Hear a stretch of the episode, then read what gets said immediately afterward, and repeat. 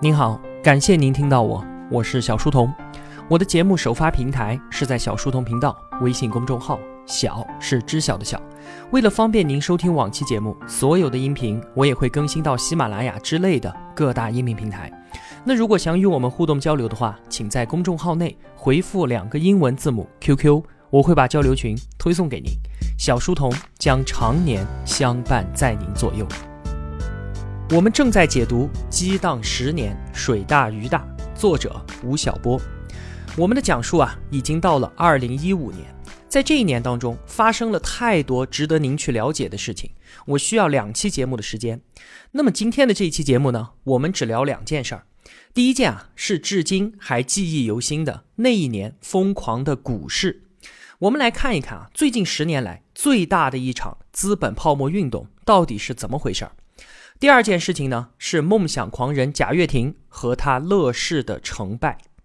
本期节目的文案有七千个字，我大约会用二十六分钟的时间为您讲述。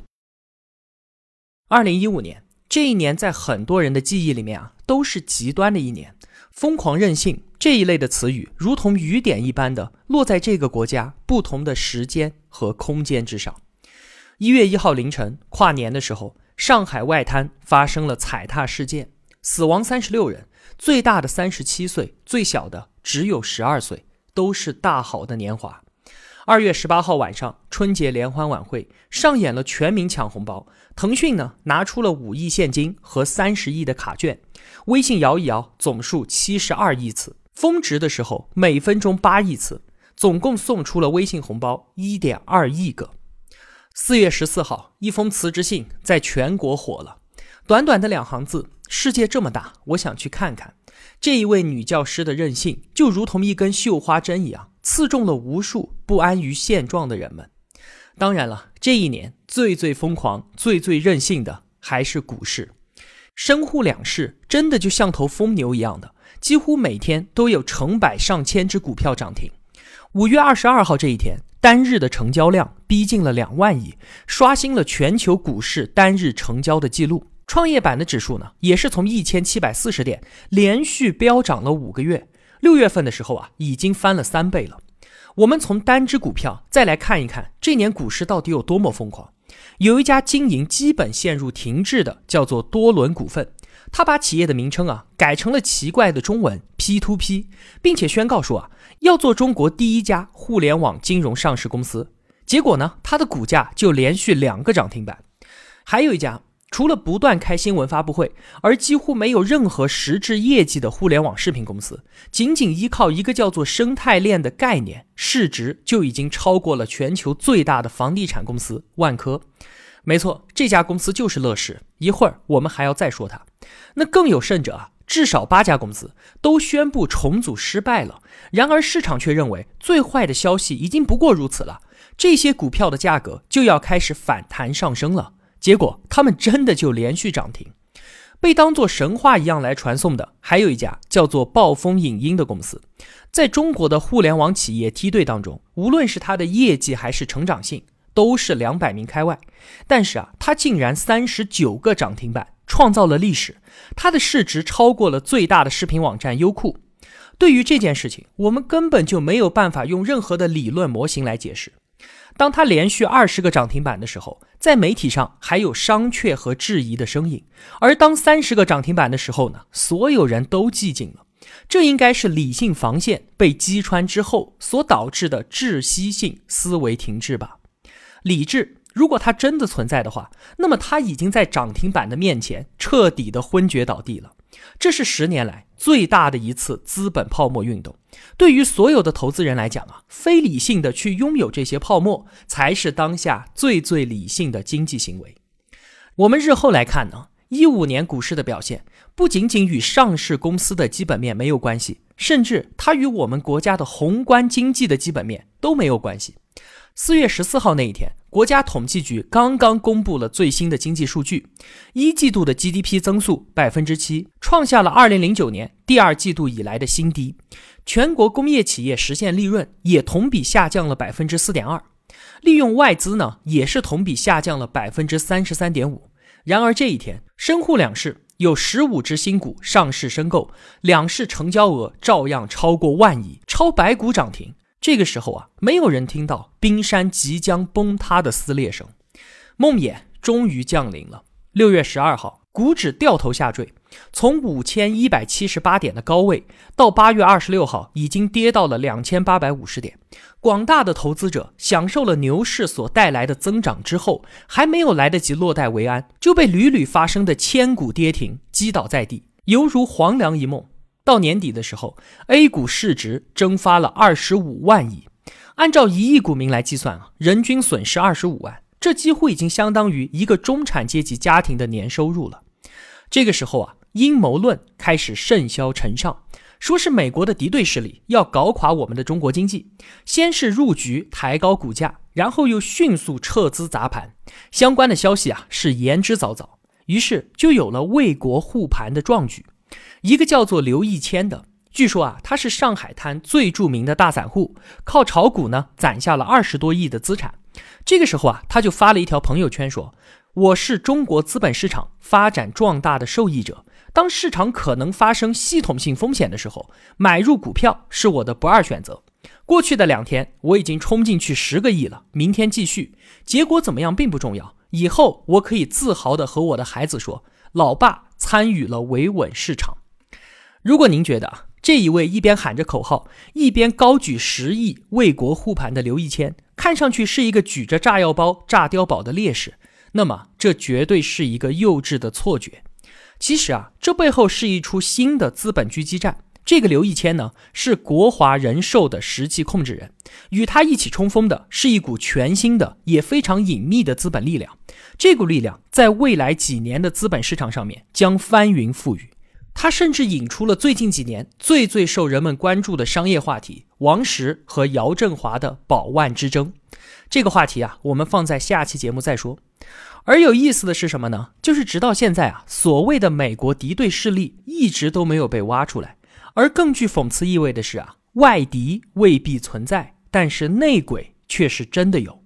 七月初的时候，A 股市场的大跌效应传导到了港股，恒生指数暴跌。随后呢，人民币汇率、大宗商品、中概股等等的几乎所有与中国相关的投资标的全面下跌，市场情绪几乎崩溃。中央最高层拍板，由金融监管部门牵头，公安部、网信办等等强势部门参与，组成了一个多部委联合的救市机构。一场金融保卫战打响了，真正的护盘国家队敲锣打鼓的进场了。在接下来令人窒息的一个多月时间里面，一个非常令人震惊的消息是，参与护盘的国家队当中，居然出现了趁乱牟利的利益集团。他们利用特殊的身份、内部政策消息和几乎无限额的资本，内外勾结，上下其手，在火中取栗，这让最高层雷霆震怒。紧接着，救市的第一号主力军，中国最大的证券公司中信证券被立案调查，连同总经理在内的十一位高管被公安机关调查，证监会发行部第三处处长、证监会处罚委主任被警方带走。此次救市保卫战的前线总指挥、证监会主席助理和证监会副主席被组织调查。到了这个时候啊，监管当局主政这一次救市行动的核心班子全军覆没。几年之后啊，人们也一直在争议，造成这一次股灾的罪魁祸首到底是谁呢？压垮市场信心的到底是哪一根稻草呢？吴晓波啊，给出了一个答案。他说啊，基本面的不支持是最根本的原因。上期节目我们讲宏观经济层面的时候，我们说到啊，二零一四年下半年以来的固定资产投资和降准降息，这释放了巨额的流动性，这些资金还没有来得及注入到实体产业里面，要么就是不敢进去，于是啊，就在资本市场上面形成了空转效应，于是钱动局成，泡沫越吹越大。与此同时呢，放松私募管制之后，私募基金管理规模迅速飙升到了两三万亿。私募大多数呢以投资中小创股票为主，迅猛地堆起了成长股泡沫。于是啊，私募、券商和大小散户合力构成了上涨的螺旋效应。失去理智的贪婪则充当了催化剂。但是即便这样，大股灾也不至于惨烈到这样的境地。事后复盘的时候呢，很多人把技术性的因素归于场外配资的杠杆效应。从后来的披露事实当中啊，我们可以看到，监管当局对于场外配资的规模始终都缺乏准确的判断，这可能是这一次股灾最最致命的技术性错误。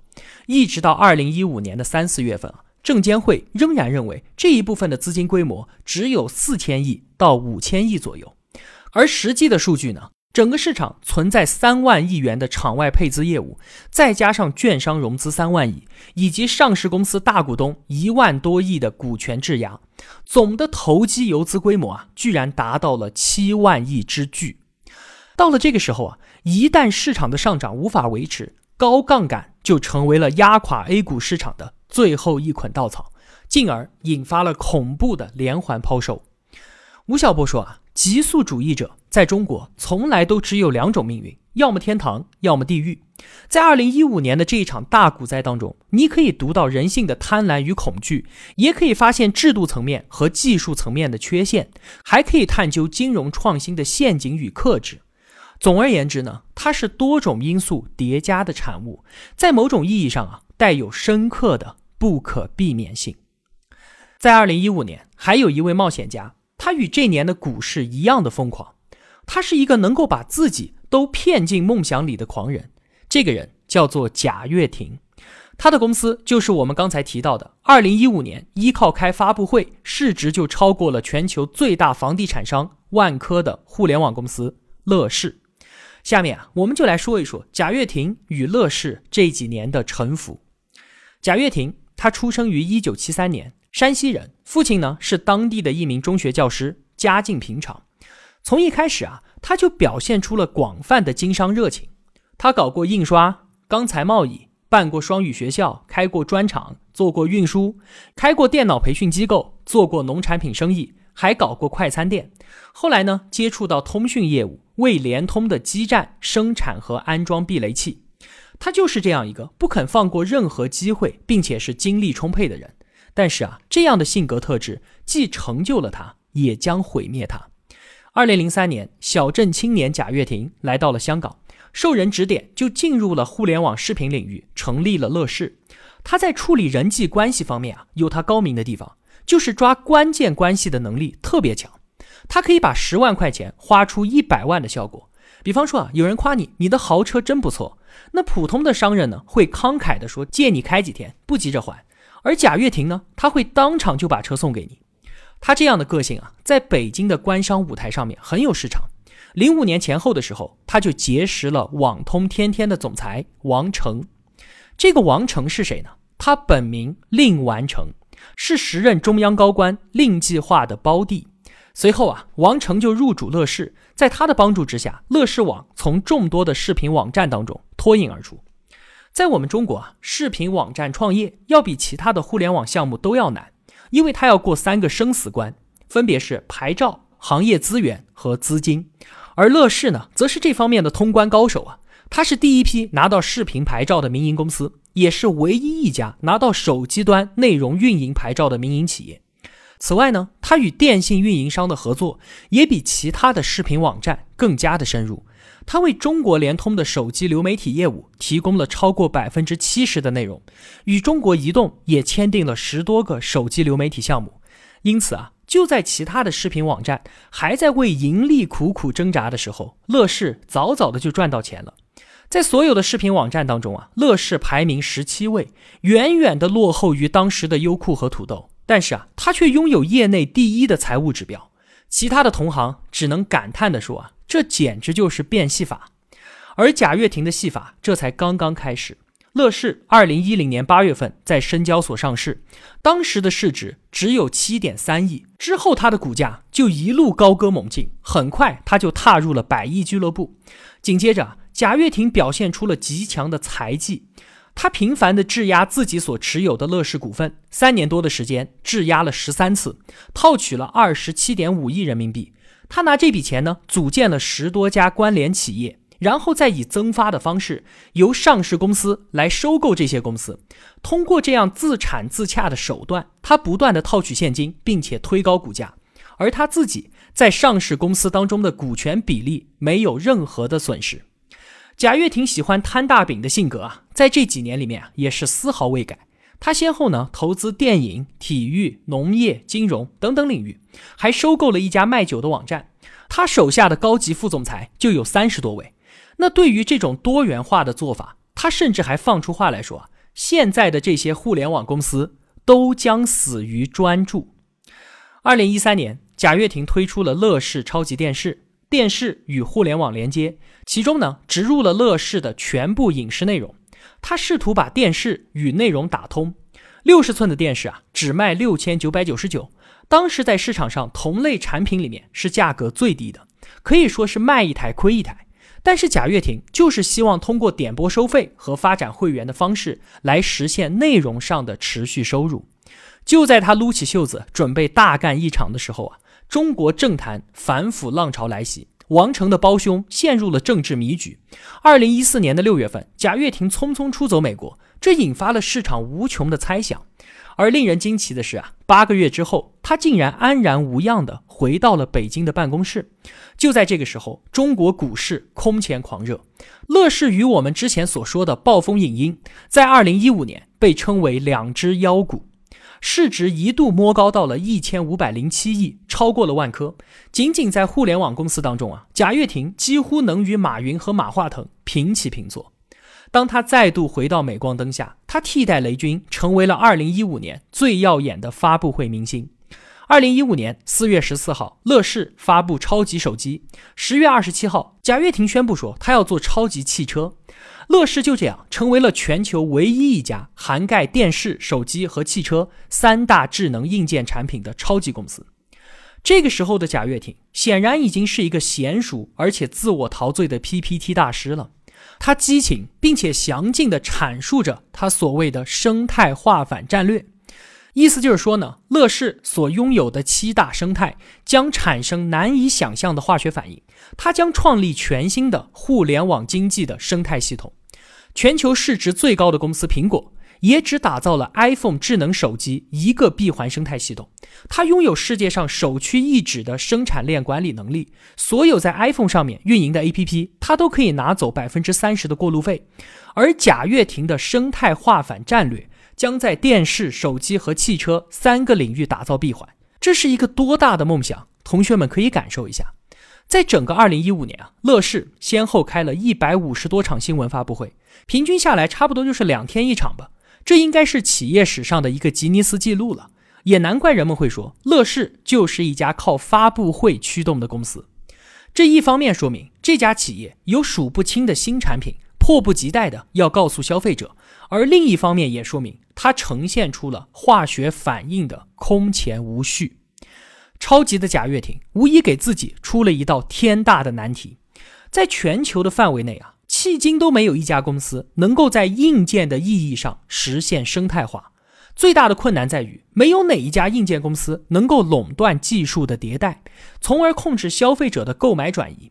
而硬件互联网的技术远远没有成熟，即便在不远的将来，万物互联成为了现实，但是其中的公司生存和竞合模式。仍然是一个未知数。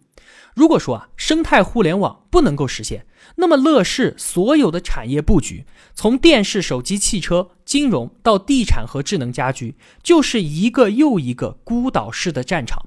每一个战场上的对手，无论是在资本、技术、人才和品牌积累方面，都大过年轻的乐视好几个数量级。古往今来啊，大小英雄皆成于野心，也败于野心。几乎所有的人都好奇地注视着这一个在悬崖边蒙眼狂奔的贾跃亭。那到了去年二零一七年，贾跃亭他终于走到了职业生涯的谢幕时间，他的发布会再也开不下去了。七月四号，他飞到了美国旧金山，有网友就戏称啊，他终于闯过了人生最大的难关——中国海关。就在前一天，媒体曝光贾跃亭夫妇以及乐视系公司十二点三七亿的资产被司法冻结。我们并不能说贾跃亭是一个骗子，他从一开始就想做庞氏骗局。他确实是全公司最勤勉的人，几乎每一天他都在乐视大厦不同楼层的办公室里面开会。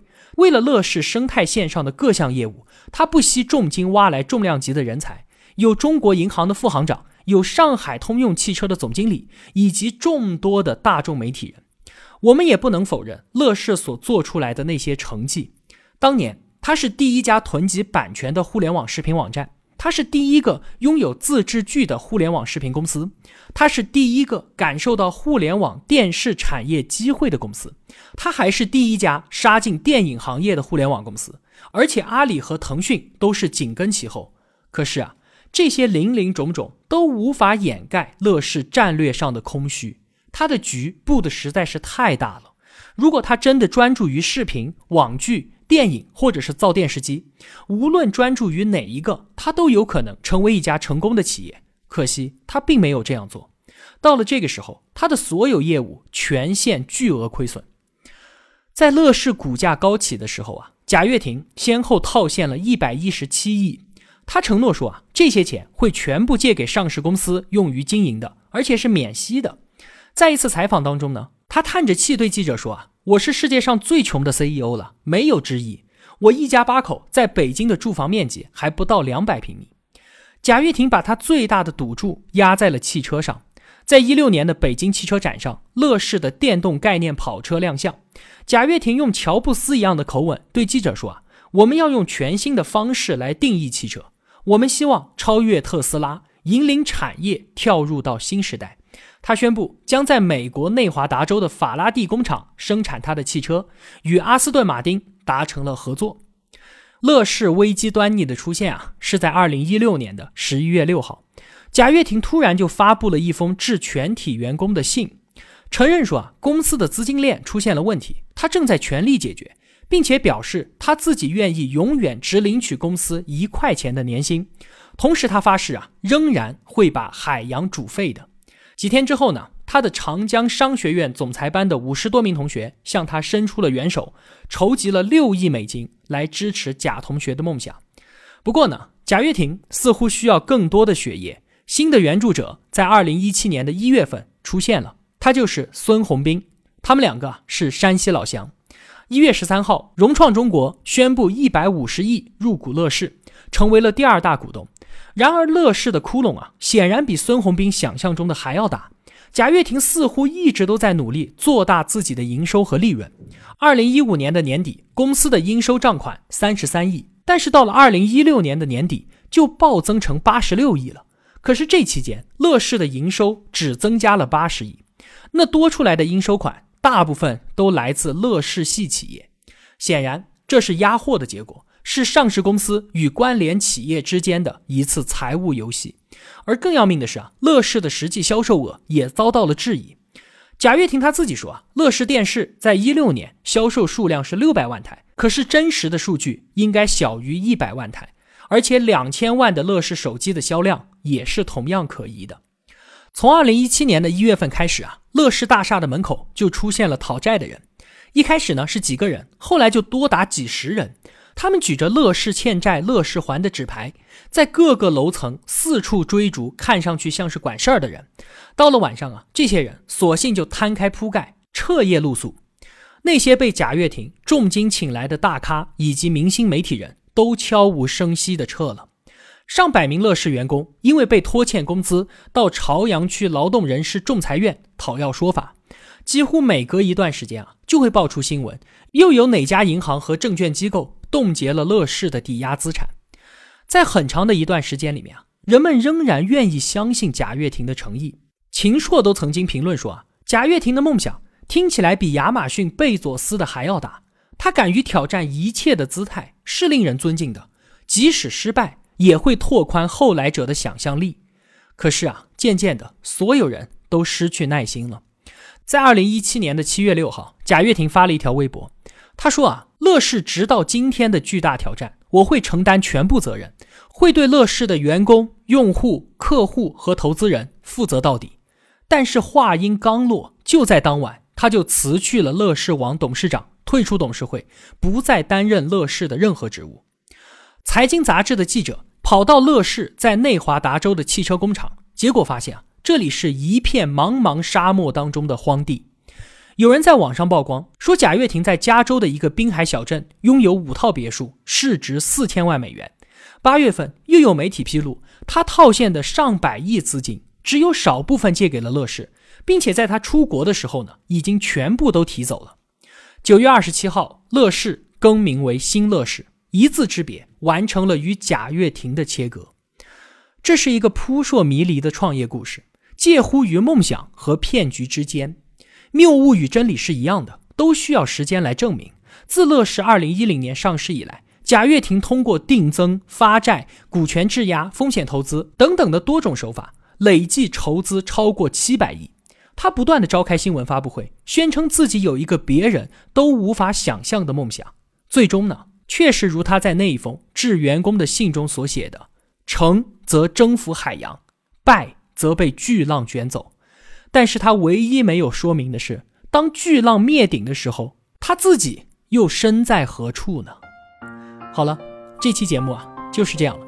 二零一五年的故事啊，我们并没有说完，下期节目继续。其中我要为您还原这三年来最受瞩目的商业事件——宝万之争的始末。如果我有帮助到您，也希望您愿意帮助我。一个人能够走多远？关键在于与谁同行。我用跨越山海的一路相伴，希望得到您用金钱的称赞。我是小书童，我在小书童频道与您不见不散。